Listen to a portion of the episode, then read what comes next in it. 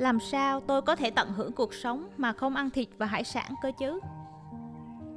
Sau 21 ngày thanh lọc cơ thể, kiêng cà phê, chất cồn và sản phẩm từ động vật. Sự lĩnh hội của Oprah Winfrey. Trong điều gì còn lại? Trở thành một nhận thức. Tôi đã không nhận ra rằng những bữa ăn không có thịt lại có thể đem lại vị ngon lành đến như thế. Có khi nào bạn lắng động lại để suy nghĩ đến hương vị của thịt đến từ đâu? Đó là từ các gia vị mà chúng ta sử dụng.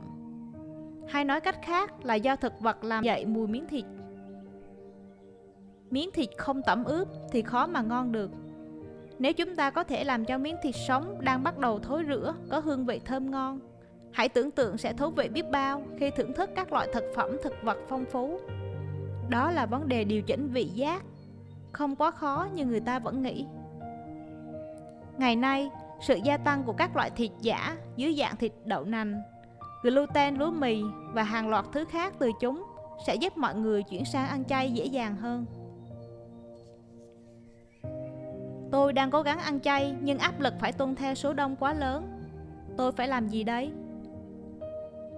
Hãy chắc chắn với niềm tin của bạn về lý do tại sao bạn lại thay đổi vì lý do sức khỏe, đạo đức quyền lợi động vật, môi trường hoặc kết hợp tất cả những lý do trên. Hãy trang bị những kiến thức đầy đủ về những ưu điểm vượt trội của chế độ ăn dựa trên thực vật. Kết nối và giao lưu với những người ăn chay khác thông qua các diễn đàn trực tuyến, nhóm người ăn chay địa phương, quán cà phê chay địa phương và các sự kiện ăn chay. Tìm hiểu một số công thức nấu ăn đơn giản mà hương vị thơm ngon và dinh dưỡng có rất nhiều sách dạy nấu ăn chay với rất nhiều món ăn dễ chế biến, bổ dưỡng. So sánh cảm giác của bạn khi ăn một bữa thịt và một bữa ăn chay. Phân tích cảm giác của bạn sau khi ăn hai thực đơn đó. Chia sẻ kinh nghiệm cá nhân của bạn với những người khác vì điều đó là xác thực. Hãy tử tế và từ bi trong các cuộc thảo luận của bạn về việc ăn chay với những người không ăn chay. Điển hình tốt của chính bạn đã chiếm được 50% trong cuộc chiến rồi. Mặc dù bạn nên tôn trọng quyền của mọi người đối với ý kiến riêng của họ, nhưng hãy trình bày rõ ràng và khách quan mà không tỏ ra tự cho mình là đúng.